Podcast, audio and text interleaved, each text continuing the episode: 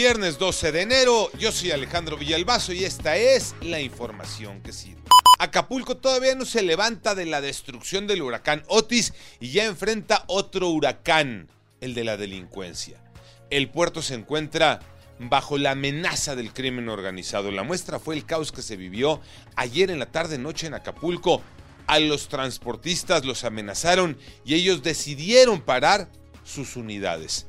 Los acapulqueños se tardaron horas en regresar a casa.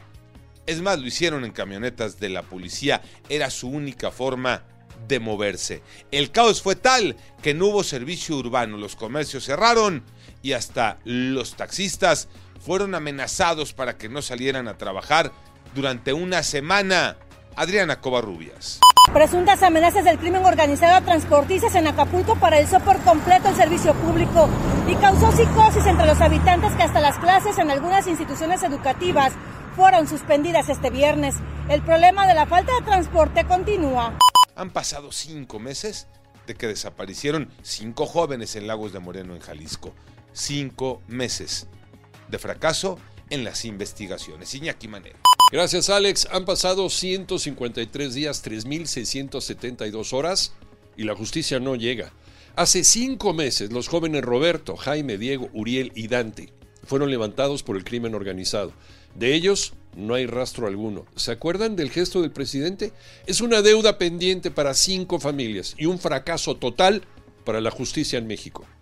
Vamos a Guadalajara con Martín Beltrán. Hace cinco meses desaparecieron cinco jóvenes en Lagos de Moreno, en el centro histórico de esta ciudad. Desde entonces no se sabe nada de ellos, tampoco de las investigaciones. Todo parece indicar que ha sido un fracaso. Esta es la historia. El árbitro le dirá al estadio por qué tomó la decisión una vez que revise el VAR. Tocayo Cervantes.